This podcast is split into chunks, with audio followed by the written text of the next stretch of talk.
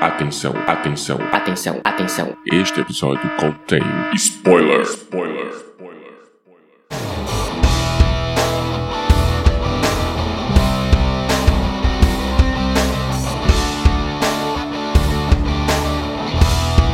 Este é o Podcast ao Cubo, o seu programa sobre cinema, séries e cultura pop.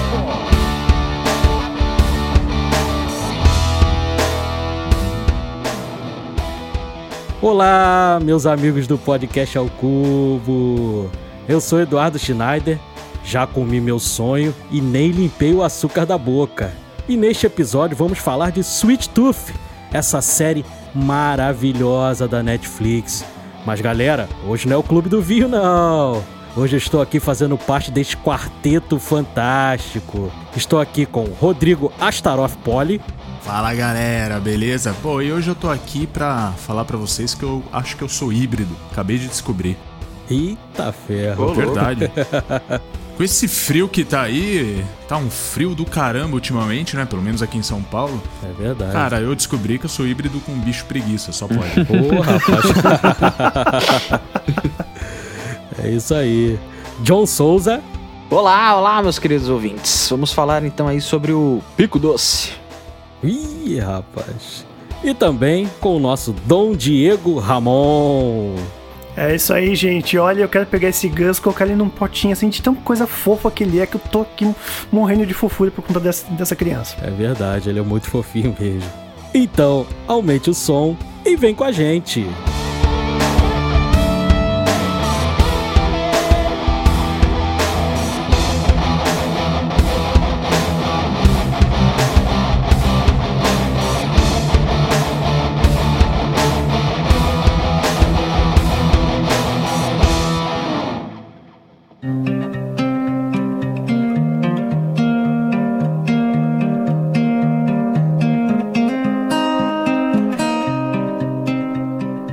Pessoal, vamos começar aí falando desse termo, que não é um termo em português assim muito usual, né? É uma coisa que teve que ter adaptação, porque o sentido, senão se você traduzir ao pé da letra fica muito estranho, né? Esse termo sweet tooth, vocês deram uma olhada sobre o que significa?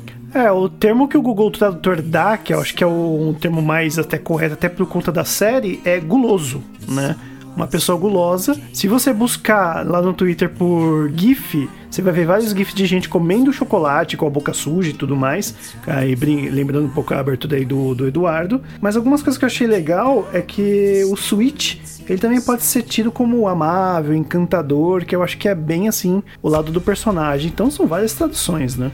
É o curioso, cara, da, da tradução que deram, bico doce, que em português ele significa outra coisa, né? Não sei se vocês concordam, pelo menos aqui no Rio de Janeiro, eu que sou do Rio de Janeiro, bico doce é a pessoa que tem um, um bom poder, assim, uma lábia, um bom poder de convencimento. Fala assim, ah, esse cara é bico doce e tal, é o cara que consegue convencer os outros na lábia, entendeu? É diferente Nossa, do termo. É, aqui no Rio é diferente do, do termo usado na série como bico doce, mas como é que é pra vocês aí no, onde vocês moram? Ah, eu já ouvi várias referências. Essa que você falou, eu já ouvi. Mas assim, não é uma coisa assim muito popular, assim, todo mundo é, leva por esse lado. Mas eu já ouvi, já ouvi também de pessoa que gosta muito de doce, pessoa que bebe muito também. Enfim, é meio bico doce e tal. Mas sei lá, porque assim, é, o álcool vem da cana, né? Não sei o que, entendeu? Então, já ouvi de gente falando assim, ah, ele é meio bico doce, toma várias, tal, bebe muito, não sei o quê. Mas enfim, eu também não é muito usual por aqui, pelo menos onde eu tô. Olha, aqui em Santos eu nunca tinha ouvido essa expressão, bico doce, pra sentido nenhum. Eu acho que vocês vão concordar comigo que pro melhor sentido, assim, a tradução devia ser formiguinha. Sabe aquela pessoa que tá É sempre comendo? verdade. São formiguinha, cara. Para de comer açúcar e tal. Aqui eu também já ouvia mais o Formiguinha, né? Só acho que, só acho, só acho que Formiguinha pra série não ia caber muito bem, não, né? claro que não. É brincadeira. Mas seria a melhor equação ali, o formiguinha. Sim, exatamente. É, até porque o menino ele gosta muito de chocolate, né? Tem também aquela coisa dele fazer aquele melaço lá, aquele que o, o pai ensinou ele a fazer. E tem também a menção da que ele achava que era a mãe dele, né, a Bird. Também tem uma menção, ela também pronuncia essa palavra, essa expressão Fala. quando ela tá, encontra pela primeira vez com o pai dele, né? Ela, ela menciona. Ela diz, né, que ela é mó bico doce, ela fala. Isso, porque ela vai fazer, acho que é um, se eu não me engano, é um chocolate quente, né? E ela menciona também essa, essa expressão. Então, aí é o, essa tradução de bico doce também foi a tradução utilizada no quadrinho do Jeff Lemire. Então, eles resolveram, né, adotar a mesma, a mes- a mesma tradução e não me incomodou não, ficou, ficou legal. Eu acho que incomodaria se eles tivessem traduzido o nome da série. O nome da série Sim, fosse Bico sim, Doce, sim. pra vender seria Ah, ruim pra caramba. Sim, concordo. Nossa, ia ser terrível. É, tipo- Imagina. É meio SB... Quando for pro SBT, certeza. É, Tipo o Taxi Driver, né? cheio de doçura, tá ligado? Nossa, É. totalmente SBT isso. O Taxi Driver, o motorista de táxi. Não, fica meio esquisito, né? O Sweet Tooth ficou legal, É. eu gostei do. E, e chama ele de Sweet Tooth, chama ele de Gus também. Fica legal, não, não tem problema. E já que a gente mencionou, né, no quadrinho aí do Jeff Lemire, é, é uma, uma história baseada num quadrinho, né? No quadrinho do Jeff Lemire, do mesmo nome. Vocês leram o quadrinho? Não. Eu acompanho alguns trabalhos do Jeff Lemire, mas esse específico eu nunca cheguei a ler, não. Pode mencionar pra gente alguns trabalhos dele, John? O pessoal aí conhecer. Cara, eu já li toda a, a obra dele, que é O Ninguém, que é uma releitura muito bacana, que se eu não me engano foi o pessoal do Pipoca e Nankin que trouxe aqui pro Brasil. É, é uma releitura foi, sim. do homem, sim, né? É uma releitura do Homem Invisível, daquele clássico da literatura. E é bem interessante, é meio sombrio assim, uma pegada meio estranha, mas é bem interessante. Eu já li também o Soldador Subaquático, também é muito bom. Ele sempre tem a mesma pegada, entendeu? Se não me engano, o Soldador Subaquático é até o mesmo desenhista do Sweet Tooth. Mas ele conta uma história meio agoniante, assim, de um soldador, e tem todo um lado filosófico. Todos os quadrinhos dele, na real, puxa pra uma vertente meio filosófica, e a gente consegue ver isso na série do Sweet Tooth. Que ela possui. tem uma mensagem além daquilo que tá se passando, entendeu? Eu acho que, pelo menos na HQ que eu li do Ninguém, isso é muito forte no Soldador Subaquático também. É, eu, eu li o quadrinho, eu li a primeira edição, que ela vai ela tá saindo em três edições, né, pela Panini, né, daquele selo Black Label do- da DC. Ela tá saindo em três edições, só lançou Johnny a primeira. Walker agora, pô? Só lançou aqui, ó. 12 anos, hein? Isso. É 12 anos, né? Johnny Walker. É, né? Só lançou a primeira por enquanto, eu só li a primeira, né? Ele vai ser dividido em três partes.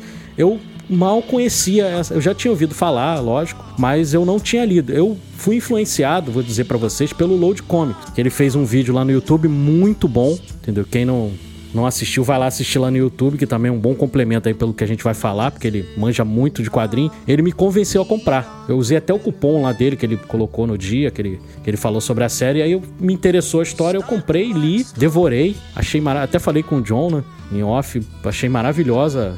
Mas é uma pegada totalmente diferente, cara. Não tem nada a ver com a série. Claro que o plot ali, ele é, ele é básico ali, é igual. Mas a, a série, ele é muito diferente, cara. É um tom muito mais, mais doce.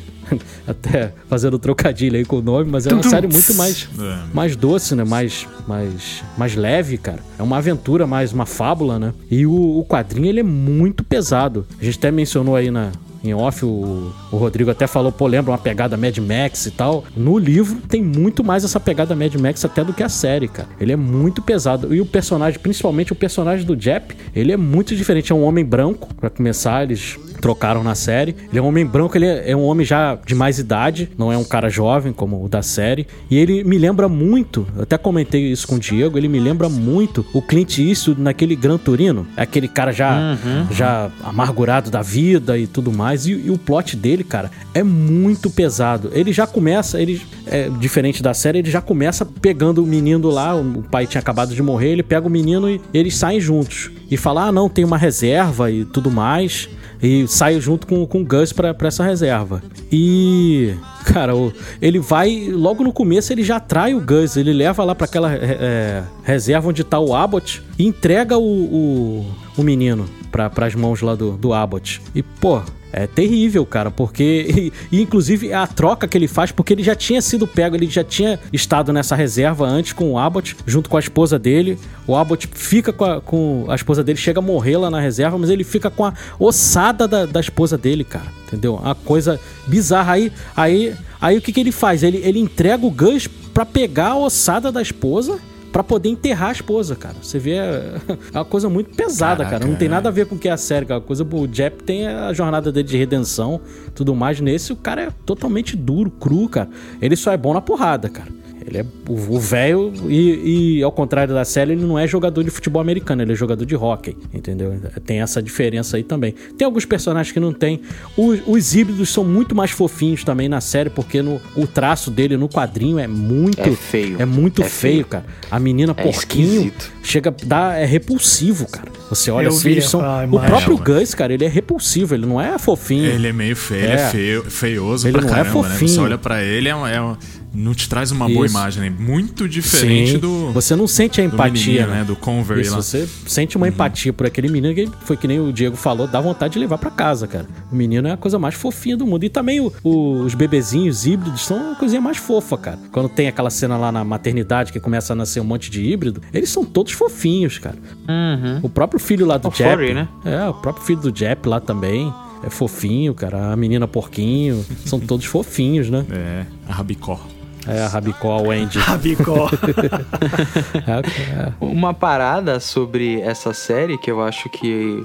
Falando sobre essa mudança dos quadrinhos, é porque ela é uma série da Warner, original Netflix, que o principal produtor dela é uma pessoa que cresceu nessa era moderna da Disney, né? Que essa influência Marvel e, e Fórmula Marvel e tudo mais. Isso é muito interessante, né, cara? Porque quando eu parei pra pensar, eu falei, cara, Robert Downey Jr. é o produtor. Ele deve ter entrado ali todo com esse lado da Disney que ele aprendeu. A série é da Netflix e é produzida pela Warner. Porque é, é- é material da Warner, né? Que é de si. Então, assim, eu acho que isso casou pra ter essa adequação tão boa pra série, sabe? Em transformar algo mais palatável pro público, vamos dizer assim. E eu acho que pra esse momento que a gente vive, né, cara, eu acho que nem caberia uma coisa tão pesada assim, com tendo uma pandemia, né, no na história, né, a gente relacionando pandemia com, com, com a vida real aqui na, na história, uma coisa tão pesada, por isso que, que é até bom que seja um pouco mais light mesmo, tem esse personagem aí que é o Gus, que ele traz uma, uma simplicidade, uma inocência assim, que a gente, é, que é bem fofo, né, e mesmo o, o grandão, né, o grandão também, ele, que de bravão ele não tem nada, né, tá na cara dele que ele é bonzinho, mas enfim, é, foi, foi melhor que eles tiveram essa opção mesmo, né. É, o que eu acho legal é que eles transformaram essa série numa fábula, né? Eu já vi vários youtubers falando, né, que tava pesquisando. Eu mesmo já tinha visto isso, né? Tem uma narrativa, tem uma história, tem até aquela coisa da moral e tudo mais, que apesar de ter temas sérios, eu até coloquei aqui na minha colinha que a história ela é do olhar do Gus, né? Você tem um olhar infantil sobre aquilo. Tem as coisas pesadas? Tem, porque realmente viver uma pandemia, tudo isso que você falou é pesado. Mas você vê tudo isso pelos olhos de uma criança, né? É verdade. Não, e tem muita, muita coisa, muita cena pesada mesmo. Por exemplo, no, lá no, no finalzinho né, da temporada, quando a gente vê o, o menino sapo lá e o, o, Ed, o Ed lá, o Dr. Singh, ele chegando com o negócio pra serrar, assim, pra dissecar o menino. Putz, cara, é uma cena muito pesada. aquilo, Lembrou mas- muito X-Men aquela cena, cara. Principalmente não só porque lembrou o grosso dos X-Men, mas porque até os filmes eles tinham essa vibe assim de vamos fazer experimentos dos mutantes, sabe? E toda a questão de preconceito que tem com os híbridos Não, e e os vale mutantes. lembrar, né? Que a gente falou, tipo, que, que o Gus é fofinho e tal. Eles colocaram justamente um personagem que o rosto é totalmente animal, né? Pra gente mudar essa coisa da empatia, né? E, em vez de ser o Gus fofinho, aquela criança fofinha, é um garoto com cara de réptil, né? Então tem uma, uma diferença, né? É, e até nisso também, que tem no quadrinho, ele mostra as carcaças lá quando, quando o Gus tá lá junto com o Dr. Singh. Ele mostra as carcaças dos outros híbridos, cara. Estão ali espalhadas, um menino já dissecado, com, com a barriga aberta, mostrando as costelas e tudo mais. É bem diferente, cara. É, é, é, não- é outra pegada, né? Outra- seria outra série, cara. Entendeu? Sim, total, total. Seria muito mais pesado. Posso levantar uma lebre aqui? Eu sei que de repente eu vou fugir um pouco, mas uma curiosidade que me bateu, que talvez até pra algum ouvinte aí possa ter batido também, é, é da Warner, né? A gente acabou até de falar sobre isso, por isso que eu quero puxar esse, esse link. Ah, curioso que não, não, não- tá no Netflix e, e não, sei lá, de repente não foi feita pra, pra O HBO pro Max, né? Eu também achei estranho. tal. É, achei curioso Direitos, isso. né? Compra de direitos. Netflix agora tá com o ouro na mão e não vai devolver tão cedo pra Warner, né? Acho que isso já foi feito antes, né? Provavelmente. Direitos, né? Sim, é isso pode ser uma até certa parte é bom porque mostra talvez uma autonomia pro Jeff Lemire, né? Eu não vi ele muito envolvido em materiais promocionais e tal, até porque a série se distancia bastante dos quadrinhos, então eu acho que a própria Netflix não queria essa, essa total semelhança, mas é bacana você ver que o Jeff Lemire teve assim, é, como vender os direitos pra uma outra produtora que não seja a da DC, né? Que não seja atrelado ao Aliás, A Warner. aliás, vale lembrar que não é a única obra que a Warner DC tá tendo com a Netflix, né? Logo mais vai ter Sandman, né? A série do Sandman. É verdade, que é da É mesma verdade, linha, né? verdade. Desse label. Que é da DC Black Label aí, o 12 anos. Ó, finalizando, como fã de quadrinho, eu acho que isso é bom, de certa forma, né? Porque a gente sabe, viu aí, que a Warner não tá sabendo lidar muito bem com os direitos autorais deles, né? Nunca soube, né? Polêmico. Bem polêmico. É, e antes da gente entrar propriamente na série, é, a gente percebe que a série tem um narrador, né? Todo mundo percebeu. Vocês sabem quem é o narrador, né? É o pai do Thanos. James Brolin. James Brolin. E o James Brolin é casado com uma pessoa. Vocês sabem quem é? É a mãe do Thanos. Ba Barbara Streisand. Isso. Casou, né? Sim, Caraca, com a Barbara, Barbara Streisand. Streisand? Isso, a Barbara Streisand é, Streisand. é madrasta do, do Josh Brolin, do Thanos, cara. Olha que, que coisa, né? Caraca. Caramba. Essa é, essa é curiosa, nem todo mundo sabe, né? É interessante a gente I am comentar, the né? E, É, então. e a gente tava falando aí sobre a série, tá? Já, já demos algumas pinceladas aí. Mas e a série, esse mundo ap- pós-apocalíptico? O que, que vocês acharam aí dessa construção de mundo aí, né? Porque é uma série que, que você tá construindo um, um universo, né? Então ela tem que ser mais didática ali. O que, que vocês acharam? É um mundo pós-pandêmico, né? Ainda bem que é ficção, né? É, a gente fica. É difícil a gente não fazer uma, uma correlação com o que a gente vive, né? Tipo assim, se, pô, se as coisas não derem certo, se essas vacinas não derem certo, será que a gente chega nisso aí? Pode ser que aconteça, hein? A gente fica assim, meio Eu fiquei- tenso, né, cara? A, a série toda pensando nisso, ainda mais quando eles começaram a usar máscara. Tipo, eles chegaram lá naquela casa da montanha, né? Que tinha aquela família. A família toda de máscara assim. Você, meu Deus, cara, eu faço isso aqui em casa. É, tem muita coisa parecida, muita coisa similar que você olha assim e você fala, nossa, cara, te dá um, um impacto, né, com isso. É, eu achei que foi muito bem feito esse mundo pós-apocalíptico, assim. Lembrou um pouquinho o, o, o filme Eu Sou a Lenda, né? Aquele mundo, os carros todo vi- revirado e tal, não sei o que, as casas tudo com mato dentro já. É, The Last of Us, lembrou um pouco de Logan, até porque, né, o, o Lemire, ele também fez a HQ do velho Logan, né? Verdade, verdade, bem lembrado. E na série tem até os negacionistas, né? Que tem naquela cena que o, que o Jep tá chegando no- na maternidade lá no hospital e tem aqueles dois lá com a roupa amarela, o outro fumando sem máscara, né? Nossa. E querendo, sem, sem o, É. o, né, o, o equipamento lá de segurança, e o outro todo preocupado, e ele, ah, isso aí não é nada, cara, isso aí, esse equipamento que a gente tá usando aqui, esse spray aqui é muito mais tóxico do que, do que ficar sem, sem o- a máscara e tudo mais, aí acaba até tirando a máscara do outro, cara, o imbecil, né, entendeu? Então não é só...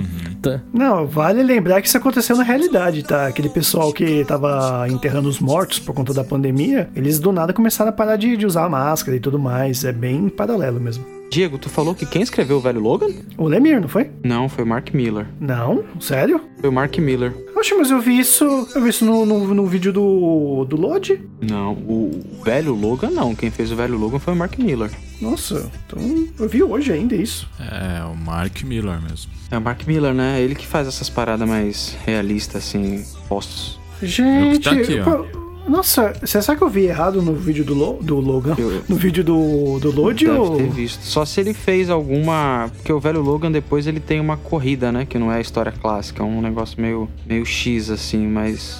Que eu saiba, o- é o Mark Miller. Pessoal, tô pesquisando aqui, ele, ele escreveu também Old Man Logan em janeiro de 2016. Ah, foi Ah, a. ele foi a contribuiu. corrida Isso. Isso, ele contribuiu também. É Então, que não foi a.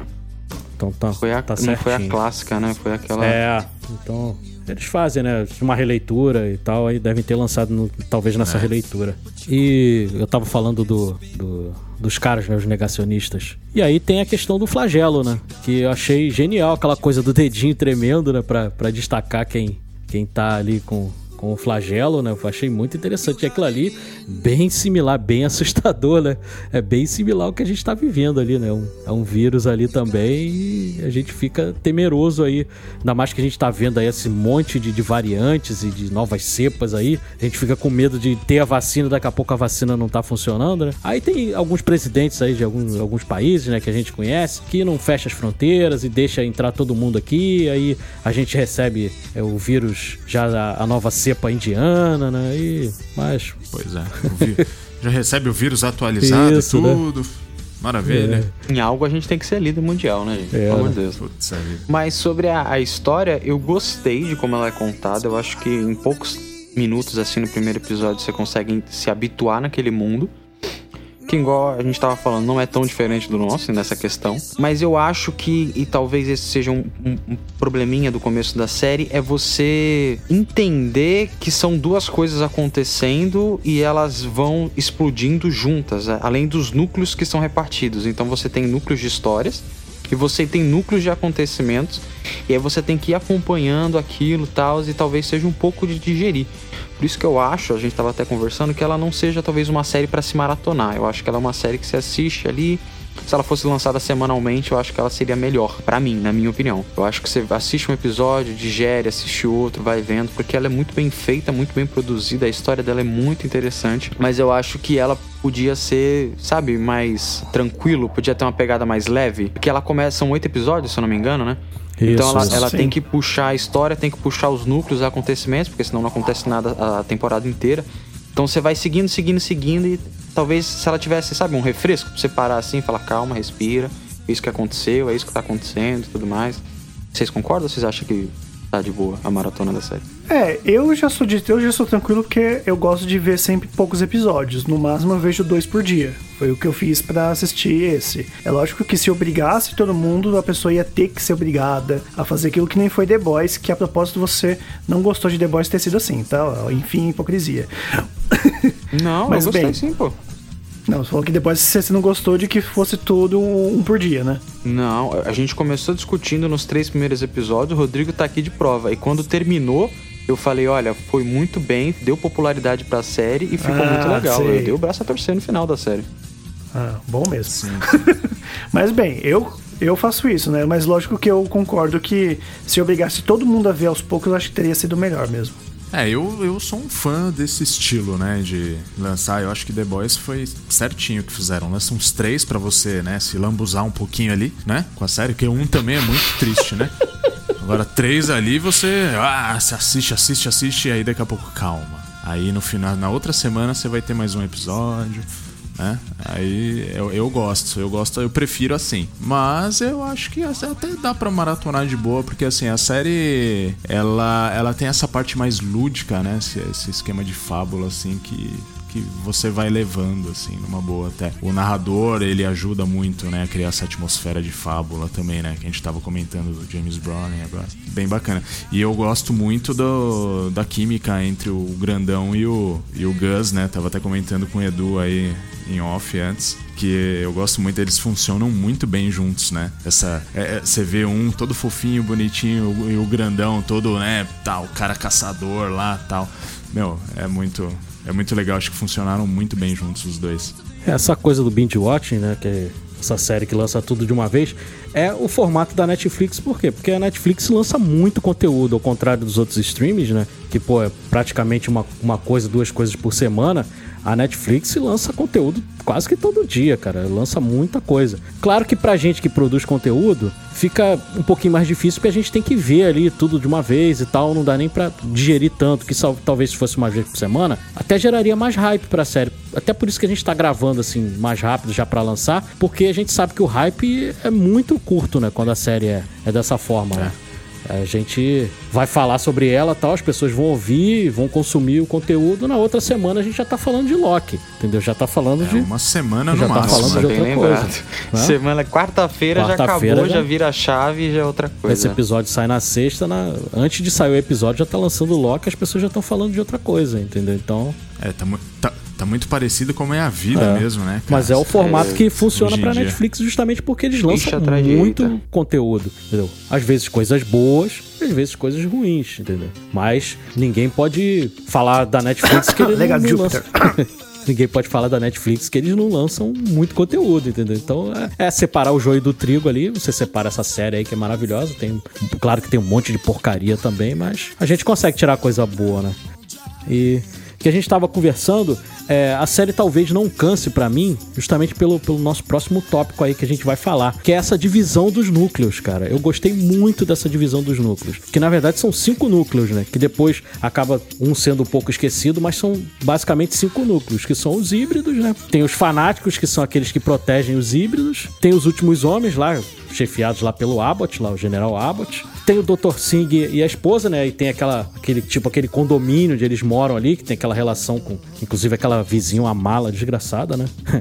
Nossa, que A do, a do cavalo? é, a do cavalo. É a do cavalo. E tem, e tem a- velho. o pessoal do, do zoológico lá, a Aimee e a Wendy, né? A Rabicó, entendeu? Então, acaba não cansando. Isso é muito utilizado também em Star Wars e outras obras aí, que é criar vários núcleos e, os- e como os núcleos são muito bem desenvolvidos, você acaba não cansando, porque ele fica pulando de um pro outro e você se interessa por todas aquelas pessoas. Então, eu achei muito legal essa divisão de núcleos e o bom desenvolvimento delas, porque também não adianta você dividir em 500 núcleos e ter um monte de personagens e você não, não se importar com nenhum, né? É diferente da história, eu, eu me importei com praticamente todos os personagens, tirando essa vizinha aí que levou o coice, né? O que, que vocês acham? Muito bem dado o coice, né?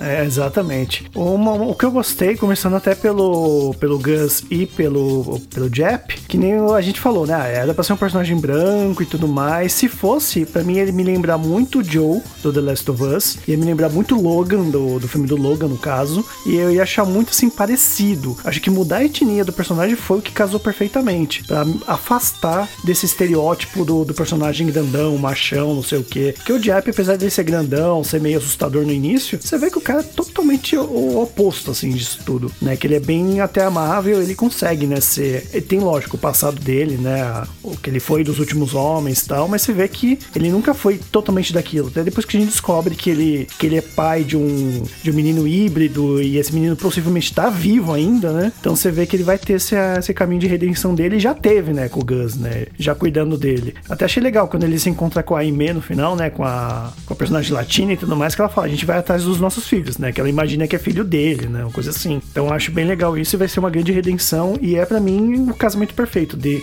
dele grandão com o Gus, como o Rodrigo falou, né?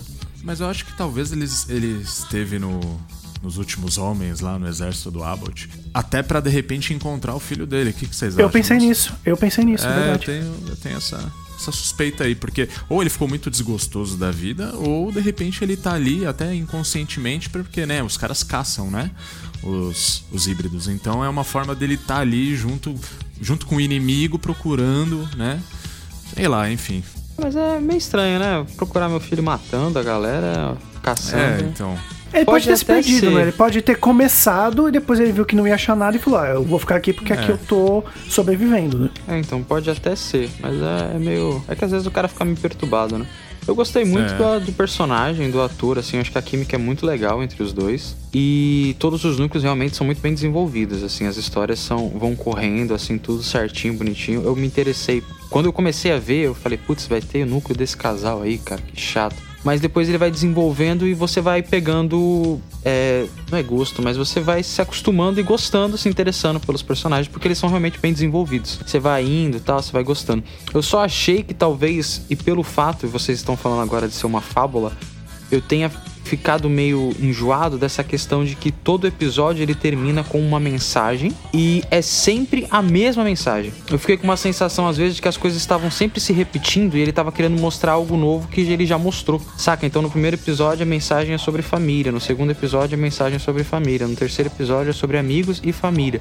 Então eu achei que ele tava, ele se pegou ali numa numa forma de criar história. Eu tô sendo chato, me desculpem por isso. Eu gostei da série, tá? Mas eu achei que ele se prende em querer passar sempre a mesma mensagem e tipo assim, pô, beleza, eu já entendi, desenvolve a história, eu tô gostando da história, não precisa ter esse finalzinho com o violãozinho. Eu até comentei com um amigo meu, eu falei, cara, no final desse, dessa série vai ter um abraço grupal. no último episódio. E teve, assim, sabe, dos meninos da- dos híbridos todos se abraçando e tal. É interessante, mas ele não precisava ficar batendo sempre na mesma tecla, sabe? Eu já entendi que você quer passar uma mensagem de família, sobre preconceito e tudo mais. Não precisa ficar toda hora batendo esse violãozinho e falando família, família, família, sabe? É, nessa coisa da família, a única que ficou assim, não, não desenvolve, tão desenvolvida, mas que deve rolar na segunda temporada, deve ter sido deixado de propósito pra segunda temporada mesmo, é sobre o o background do Abbott, né? Porque o Abbott é aquele personagem, o Johnny, ele no quadrinho, eu não sei se vai ser também. São irmãos, eles né? são irmãos. E ele dá pra perceber que ele é mais simpático aos híbridos. Inclusive, ele. ele é mais legal lá com- no trato com o Dr. Singh, entendeu? Ele deixa lá o, o Dr. Singh conversar com a esposa sozinho, ele sai do- da casa tal. Ele é um cara mais simpático. E ele ajuda, no quadrinho, ele ajuda muito, entendeu? O Dr. Singh. E eu não sei como é que vai ser o desenvolvimento. E tem o arco também do, do, do Abbott que, que meio que justifica por que, que ele é tão agressivo, por que, que ele, é, ele é daquele jeito. Eu não sei como é que vai ser o desenvolvimento ali na, na série, né? Eu não sei como é que vai ser. Eu não sei se vocês separaram, mas tem uma parte do, do Dr. Singh, quando ele tá indo lá com o Abbott, quando ele já meio que foi salvo, entre aspas, é, por, por ele. capturado. Exatamente. O, ele, ele, ele fala da, da égua dele, ah, porque minha égua vai ficar aqui, que não sei o quê. Aí quando ele tá no caminhão, o Johnny chega pra ele e fala, ó, eu soltei a tua égua. Eu acho que isso é um indício de que ele no futuro vai ajudar e muito os híbridos, que já mostra que ele é uma pessoa que ele é a- que ele possivelmente pode ser uma pessoa amável, mais amável que o irmão.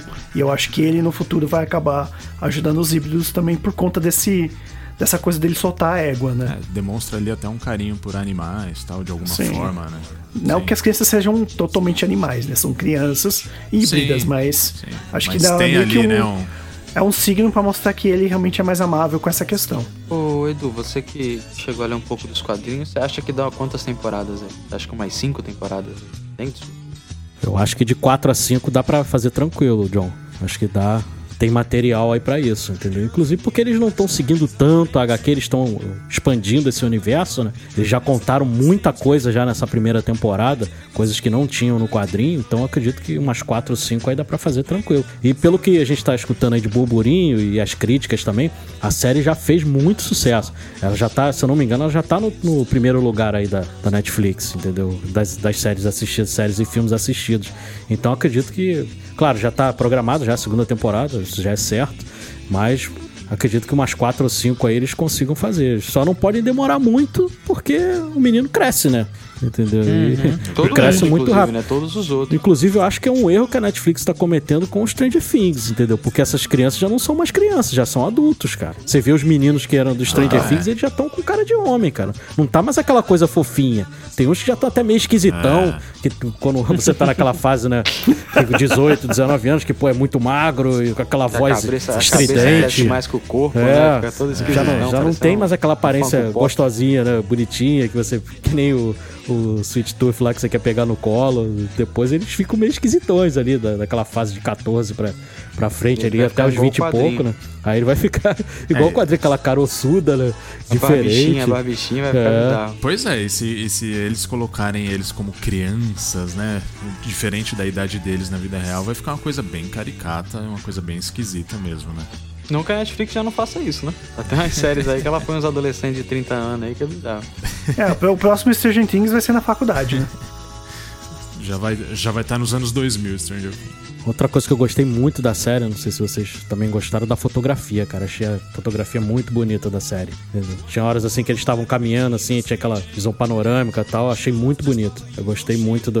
É Achei verdade. muito bonito. Bonito. Eu- mesmo. e, e foi, e foi um casamento, né? Eu gostei da trilha, so- da trilha sonora junto com a fotografia. Eu achei que casou perfeitamente. Trilha sonora, vocês estão ouvindo de fundo aí, né? Que o André com certeza colocou. É perfeito. Não, é realmente muito boa. Inclusive, acho que foi filmado em- na Nova Zelândia, não é isso? Sim, eu acho que eu vi isso no- nos créditos, É, né? Que foi teve alguma coisa assim. Na Nova Zelândia. E aí é de se imaginar mesmo as paisagens, né? Belas paisagens mesmo.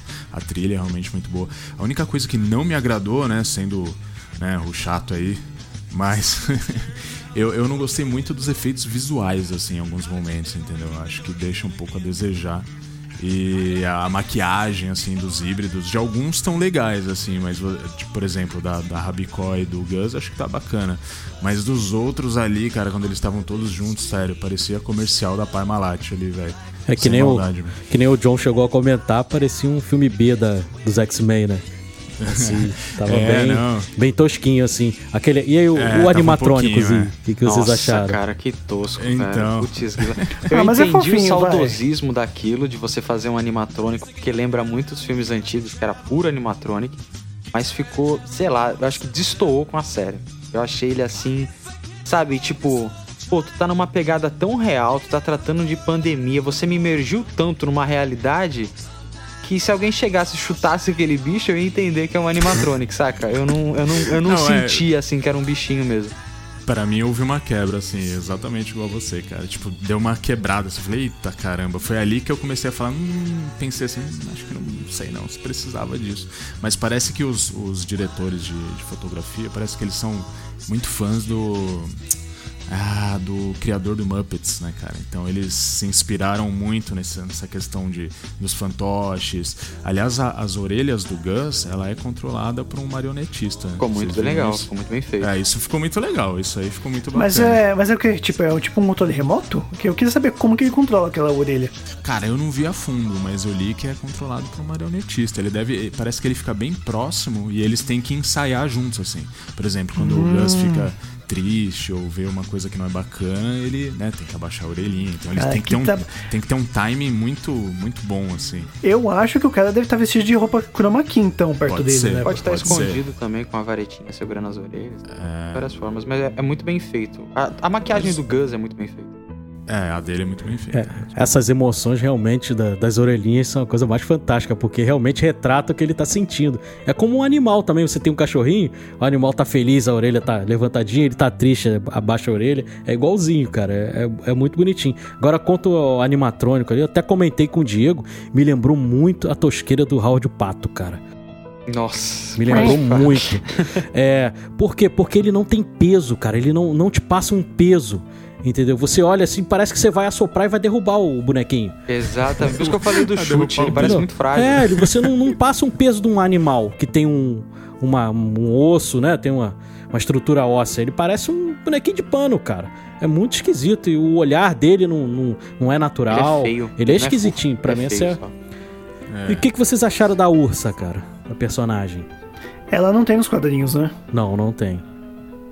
É, ela meio que representa os fanáticos, né? Que também, ouvi dizer que foi bem adaptado, né? Que eles eh, são bem fanáticos, quase que uma seita religiosa. Se não me engano, acho que foi até o Lodi que falou, né? Que nos quadrinhos Sim, eles meio sim. que até matam e comem, né? Porque eles acreditam, Sim. né? e eles são coisa de- adultos, né? Eles não são crianças que são ali. Mas eu achei legal a releitura. Eu acho que, só pulando um pouco o, as- o, a- o tema das pautas, talvez a- agora os fanáticos vão ficar mais fanáticos junto com a tigresa lá, né? Que acho que com ela talvez é. vai ser uma parada mais tensa, já que a ursa perdeu, né, o comando.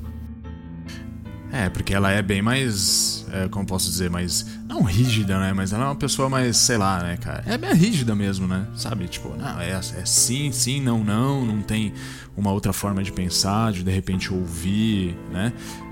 Eu, acho que tem alguma relação com a realidade também, assim, essa questão de você, não, essa pessoa é isso mesmo e pronto, está cancelado.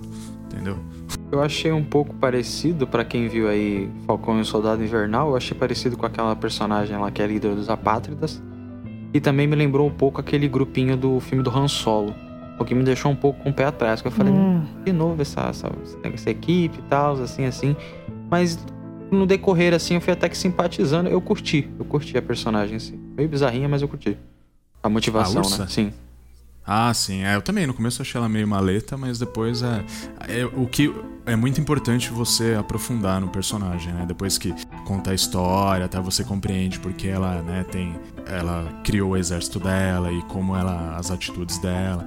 E acho que no começo tava até meio chato assim a relação dela com o Jep, porque a gente gosta do Jep, né? Mas aí a gente viu que depois eles começaram a, a ter uma relação diferente ali, pô, e vai ser ali. bem legal, né? É, é pra- é pra comédia ter essa coisa dos dois se, se degladiando, é uma coisa mais pra, pra trazer um pouco do riso, né? Pra não ficar uma série tão tensa, né? Aham. É, e tem a coisa já da, da Wendy ser irmã dela, né? Então já, já deixa uma coisinha plantada aí pra, pra segunda temporada que também a gente ficou curioso aí pra saber o que, que vai acontecer, né? Na hora que ela falou. Na, na hora que ela falou, tipo, que, que é adotada, eu já fiquei, hum, adotada. Aí quando apareceu que os pais delas eram negros, eu já fiquei, hum. Aí quando apareceu a Wendy, eu falei, ah. Matou. Matou a charada.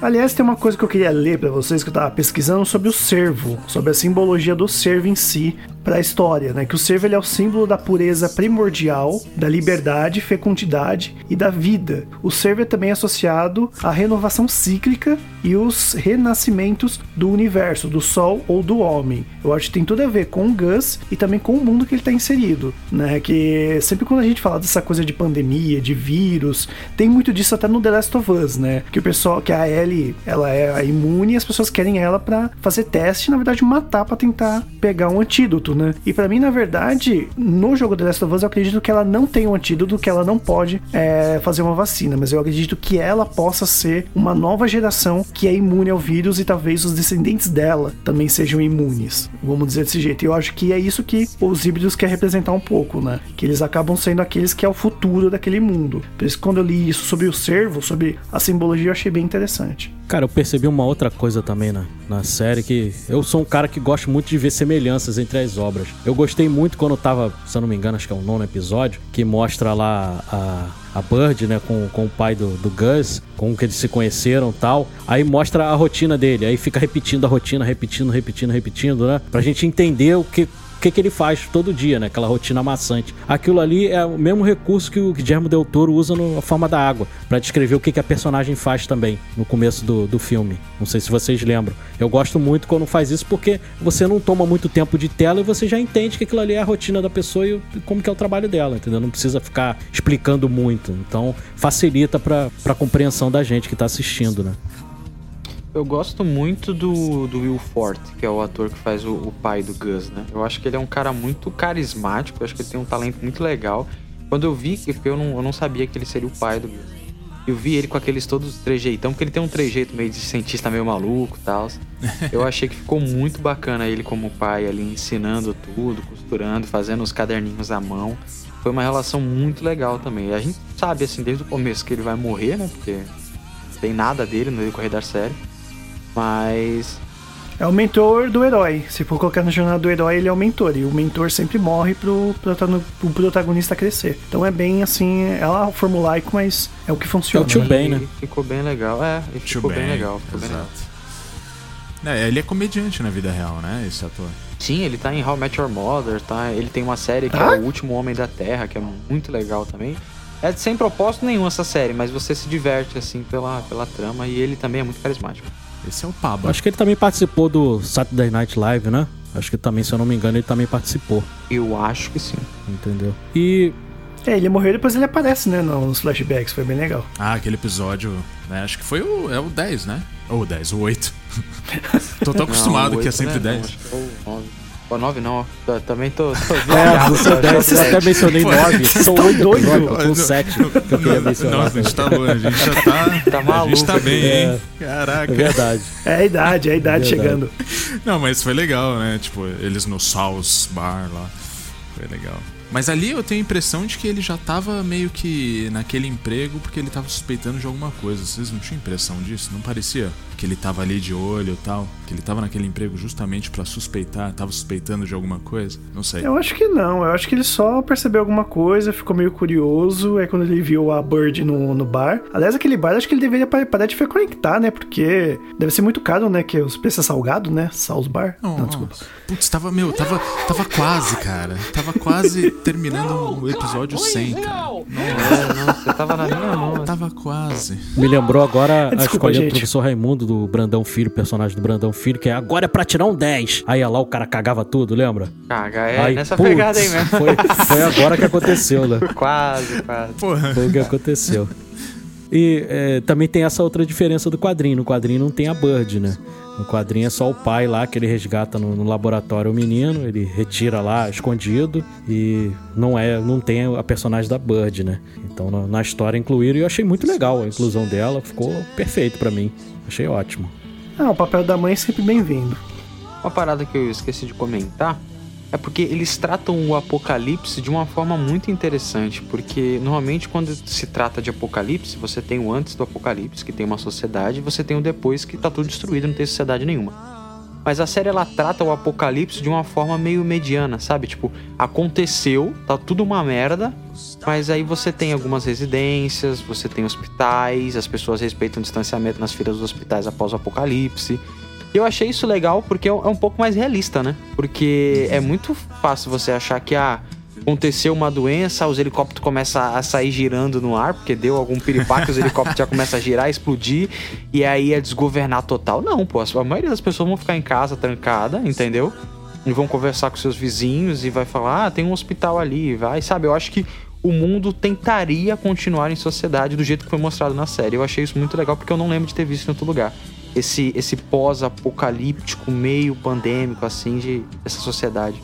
É, você vê que eles se organizam, cada, cada núcleo tenta se organizar de alguma forma, né? Você vê o pessoal lá do, do Dr. Singh lá, eles tinham meio que um, sei lá, um condomínio fechado lá, me parecia ser um pessoal um pouco mais abonado financeiramente ali, eles tinham uma vidinha meio meio perfeita dentro do possível ali, só que não, né? Deu pra perceber depois, né? Eles tinham aqueles métodos dele, deles lá meio esquisitos. Gente né? bizarra. Pra lidar.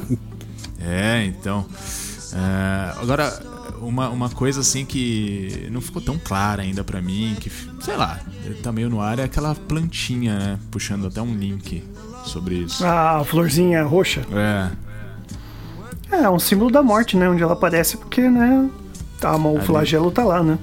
E eh, também mostrou que ela é meio alucinógena, né? Acho que aí estão, sei lá, dando uma viajada, mas enfim, vamos ver se de repente tem alguma, alguma coisa aí sobre ela mais pra É, acredito que vão desenvolver melhor na, na segunda temporada isso, né? Inclusive, queria até perguntar pra vocês as expectativas, né, pra essa segunda temporada, entendeu? O que, que vocês acham que vai acontecer, as coisas que vocês mais querem ver, mais querem que seja explicada, tudo mais. O que, que vocês têm a dizer? Olha, eu quero ver é, a na próxima temporada, eu quero ver o Gus malhado igual o The Rock, dando chifrado em todo mundo. Tô brincando. Pô, seria bacana. Vocês mentalizaram, seria legal pra caraca. o... Ai, cara. Cara, eu gosto do, do clima. Igual eu falei, assim, eu, eu, eu consigo identificar o Jeff Lemire nessa série, por mais que, igual você falou, não, não pareça tanto, eu consigo identificar a mensagem do Jeff Lemire, não tão bizarra. Eu acho que ela tem que continuar nesse mesmo aspecto, sabe? Sendo uma série leve, sendo uma série que consegue abranger diversos públicos e sempre passando uma mensagem, assim, a cada episódio, não tão batente quanto foi essa primeira temporada, mas de uma forma bem legal. Eu acho que ela tem uma, o pouco de ação que ela tem, ela faz muito bem, a fotografia é muito bonita, a série é bem produzida, tirando o que a gente comentou aí de CGI, essas coisas. Mas eu acho que ela pode continuar no mesmo ritmo, sabe? Ela não precisa extrapolar em mais um monte de coisa e nem diminuir a- a- as mensagens dela. É, eu espero que eu consiga entender mais, que a gente consiga ter mais sobre o Johnny, né? Que, é que ele vire um personagem mais importante, né? Acho que a gente teve um pouquinho dele ali só pra gente já ir começando a perceber o que, que o Dr. Singh vai ter, né, na segunda temporada, que vai ter a ajuda dele, possivelmente. E essa coisa, né? Eu acho que pode mostrar, né, que não vai ter um antídoto, né? Eu acho que realmente a evolução tá neles. Eu acho que vão explicar mais, já que a gente sabe que a mãe do Gus tá viva, né? A Bird, que ela saiu voando por aí, né? Desculpa, gente. É, que ela tá viva, que acho que ela deve estar tentando a- alguma maneira, né, de saber o porquê que a experiência dela resultou, né, num- numa criança. Eu acho que também explicar como que o Gus nasceu, né? Talvez ele tinha uma mãe, a mãe possa ter morrido no parto e a criança ficou sozinha. Que eu acho que ela tentou ver essa ideia de, de tentar. Que é coisa de, de virologista, né? Eles tentam todo momento estão estudando para encontrar é, remédio, né, para várias doenças. Eu acho que em vez de encontrar essa coisa do remédio, ela encontrou a evolução da espécie. Foi como eu falei. E eu espero ver mais disso na segunda temporada. Magneto falava a mesma coisa, inclusive. Nós somos a evolução, raça inferior. Exatamente, ele tá certo. Eu sou o time Magneto. Eu acredito mais que, que o Gus é, é tipo um bebê de proveta mesmo, entendeu? Criado em laboratório. Tanto que menciona em um momento da série que o Gus e o Flagelo eles são os dois lados da mesma moeda, né? Eles chegam a mencionar isso no episódio. Eu acredito que ele. Na, inclusive no quadrinho também tem essa diferença. Eles descobrem que o, o Gus não foi gerado ali por, de forma sexuada porque o Gus não tem umbigo, entendeu? Então, como mamífero, né? Ele não tem, um, não tem um umbigo, não tem um cordão umbilical. Então, o Dr. Singh ele descobre que, que ele foi gerado ali também em laboratório, né? Tem essa diferença aí. Então, eu quero ver também essa relação da Aimee lá com a, com a Bird também. Eu tenho muita curiosidade para ver como é que vai ser. Bom, eu só espero que não demore um ano pra chegar a segunda temporada. Ah, se demorar um ano, ele vai estar tá adulto já, né? É, tomara que chegue logo, né? O quanto antes, porque vocês já falaram tudo o que eu gostaria de falar, o que eu penso, o que eu quero saber também, né? Então espero que não demore tanto tempo. Tomara que não, né? Não enrola, Netflix, pelo amor de Deus. Quatro temporadas, cinco temporadas tá bom. É, né? foram, foram só oito episódios, né? Cara, não passou lá, nem né? um ano direito de The Witcher e a Freya Allan lá já tá adulta já. É, então. Quando você tem uma criança na série, é Se for pra ficar adulto, malha. Malha que eu quero ver menino cervo gigante dando chifrada e quebrando o carro com a mão. É, aquele, é aquele, aquele personagem do Hearthstone, né? Que, é, que tem um cervo também, né? Exatamente. Vai virar um minotauro. Colocar o, colocar o Tel Becker pra interpretar o... Nossa. Sweet Tooth vai pra Hard Tooth, tá ligado? O bagulho vai ficar osso. hard Ai, Tooth. É isso aí, pessoal. Mas antes da gente terminar, a gente vai estrear uma nova coisa aqui no programa para ver se vocês gostam. Eu vou explicar aqui para vocês, galera. Nós vamos passar a dar nota para os episódios. para a série ou o o filme que a gente estiver falando. Então a gente vai começar aí com Sweet Tooth e a gente vai fazer de uma forma diferente, para não ser igual a todo mundo, porque todo mundo ou dá estrela ou dá nota em, em numeral. Como a, ou dá ovinho. Isso. Né? É, é, como a gente é o podcast ao cubo, a gente vai dar cubos como nota. E para ficar ainda mais legal, se o filme tiver uma média pelo menos de 8, a gente vai classificar o filme como on the rocks. Para quem não conhece essa expressão, é quando você vai tomar uma bebida e você pede com, com gelo, entendeu? Com cubos de gelo no, na sua bebida. Cubos de gelo, né? Uh, uh. Então, pra gente fazer essa associação, então vai ser assim. Se por um acaso Sweet Tooth tiver a média 8 aí, a gente vai classificar como on the rocks. Então vamos começar por mim, né? Eu que dei aí a, a ideia aí pra gente começar a fazer esse negócio de nota, então eu vou começar aí. Eu, conforme vocês já, já viram, né, a gente já falou aí no episódio todo, eu gostei muito da série, tirando a parte lá do animatrônico, de algumas crianças híbridas lá, que conforme o John falou, é, parece aí um filme B do X-Men, parece um Novos Mutantes aí, né, só pra igualar uma obra aí, e então eu tiraria um pontinho por causa disso. O resto eu adorei. Fotografia, a, a, interação entre os personagens, direção, eu gostei demais. Então eu vou dar nota 9, 9 cubos. Olha o barulhinho aí. e agora vamos passar aí para nosso nossa próxima nota. Rodrigo, qual a nota aí que você dá pro quantos cubos você dá aí para Sweet Tooth? Rapaz, eu queria saber de uma coisa, assim, dá, dá pra dar meio, assim, existe meio cubo ou não? Não, a gente vai ficar, vai é ficar novo, inteiro, pra facilitar a conta. Já que, é, já que é novo, né? Tem que perguntar, né? Quebra o cubo vai, no Porque vai, vai precisar de um picador de gelo aí, aí vai, vai virar instinto selvagem, aí vai ficar meio, meio complicado. É uma série mais doce, então a gente vai, vai ficar aí no, no, no cubo inteiro. Então, de, de 1 a 10 cubos aí.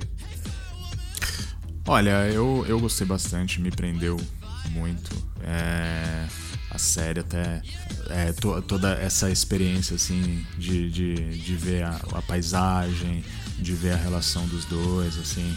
É, eu tô assistindo junto com a minha esposa, o que é legal, assim, é uma coisa assim que a gente pode, né, ver junto e que ela gostou bastante, né, cada um tem uma ótica diferente e, e a gente, né, vê que dá pra todo mundo ter uma parte ali que você se apega mais à série. Tem algumas coisas assim que, que eu não achei tão interessante, né? Que nem aquela questão também de como a, a Ime levou o Jep até o lugar lá, né? Um cara daquele tamanho, né? Levou lá no, no prédio, lá no alto, mas enfim tal. Então, assim, eu acho que eu gostei muito. Não subestime o poder latino, cara. Caraca, eu não é tinha reparado. Você acabou de estragar o final da série pra mim. Eu não tinha reparado como ai, é que ela. Eu já mudei, não mudei, mudei os cubos cara. do John. Ela demorou um ano John, pra subir o cara daquele tamanho, o negócio. Rapaz, de casacão e tudo, entendeu? É, então.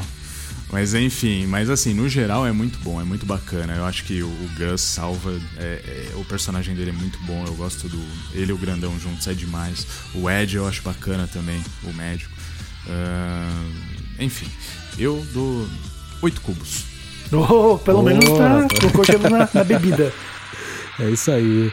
E agora vamos passar aí pro nosso advogado. John, diz aí pra gente quanto que você dá pra. Quantos cubos você dá pra Sweet Tooth? Cara, eu, eu Não, achei a série. Vai tomar coca, vai tomar coca quente. Eu achei a série bem produzida, eu achei ela bonita, igual o Rodrigo falou. Eu não sabia que tinha sido gravada na Nova Zelândia. Gosto muito da- das paisagens de lá, né? Senhor dos Anéis tá aí pra provar. Mas eu acho que a história dela, ela, isso é algo pessoal meu, né? A nota é algo pessoal, por isso que tá cada um dando a sua. Eu acho que ela- a história ela não me prendeu tanto. Eu achei legal, achei bem produzida, mas não é algo que eu senti assim, tipo, caramba, que legal, quero muito acompanhar Sweet Tooth, entendeu? Eu achei interessante, bem produzida, vou acompanhar, mas eu dou aqui, eu vou ser o chato, né? Foi mal. Eu dou aqui uma nota 7. Não é uma nota ruim, eu não acho uma nota ruim. Mas eu dou nota 7 pra, pra Sweet Tooth. É, não vai tomar com gelo só coca, só isso. Não, mas, mas a nota bem, bem justa, bem justificada aí. É. É perfeito. E é boa, é boa. É, é isso aí. E agora vamos passar aí pra última nota, o último, último votante aí, né? E vamos ver. Não sabe meu nome, pô? É que é o coisa lá? O, o- Último o que, Ramon? votante. Dom Diego Ramon. É Ronaldo. Ronaldo. Só Ronaldo. É, E vamos lá então, Diego. Quantos cubos aí você dá pra Sweet Tooth? Olha, cara, eu vou dizer assim que a série ela me pegou muito, me tocou, eu chorei no final. Quando eu choro em alguma coisa que eu assisto, é porque o o negócio realmente me tocou. Eu tô morrendo de saudade dessa série já. Como eu falei, eu quero pegar o Gus, colocar num potinho assim, guardar só pra mim, porque eu não quero de- deixar ele com ninguém mais, porque ele é muito precioso demais. E, cara, o menino manda super bem, o Jeps, ator super. Eu gostei de todos os atores, né? Eu gostei de. Eu, sou uma pessoa que não sou tão chato com isso com atuação. Eu acho que o ator, ele servindo o seu propósito, pra mim tá perfeito. Eu sou um, lógico que eu gosto, né? A gente fez um cast aí sobre Anthony Hopkins e tal. Então eu gosto de ver atuações boas, mas quando a atuação tá perfeita pra aquilo, não precisa ser o melhor ator do mundo, né? Eu sei que a série tem muitos atores bons. E gostei da trama, por mais que ela tenha defeitos, tenha problema na fotografia, na maquiagem, por mais que tenha problema, pra mim me entreteu, me divertiu, e eu vou dar a maior nota desse cubo, são 10 cubos. Ô, rapaz. É isso aí. Taca Então, gelo no, então- copo desse cara aí que vai beber água. na média, na média, nós podemos dizer que nossa primeira nota aí, a nossa série Sweet Tooth, ganhou o selo On The Rocks. On the rocks. Muito bem. Sobe a música aí, o, o, o André.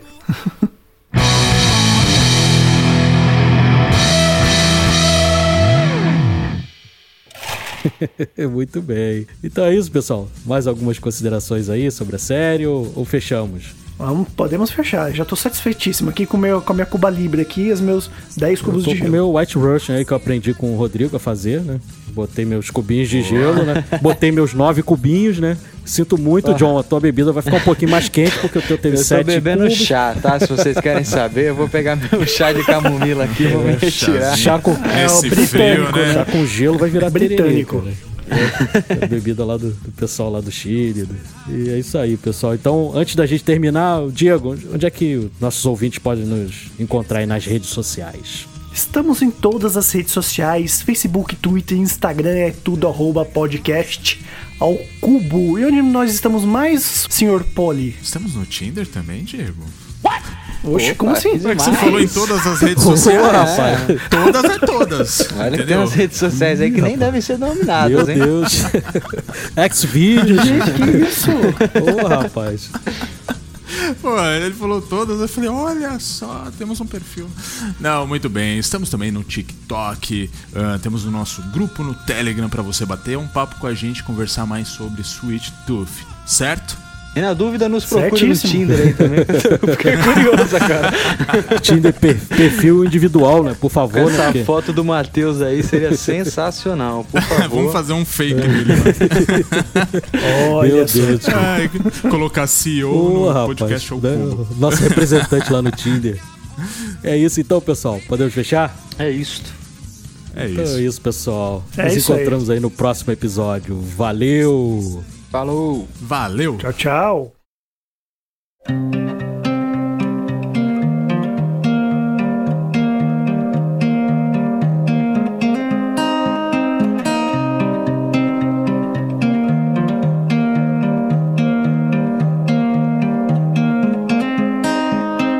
Jumping up and down the floor. My hat isn't anymore and once there was an animal. It had a son that mowed the lawn. The son was an okay guy. They had a pet dragonfly. The dragonfly ran away, but it came back with a story to say.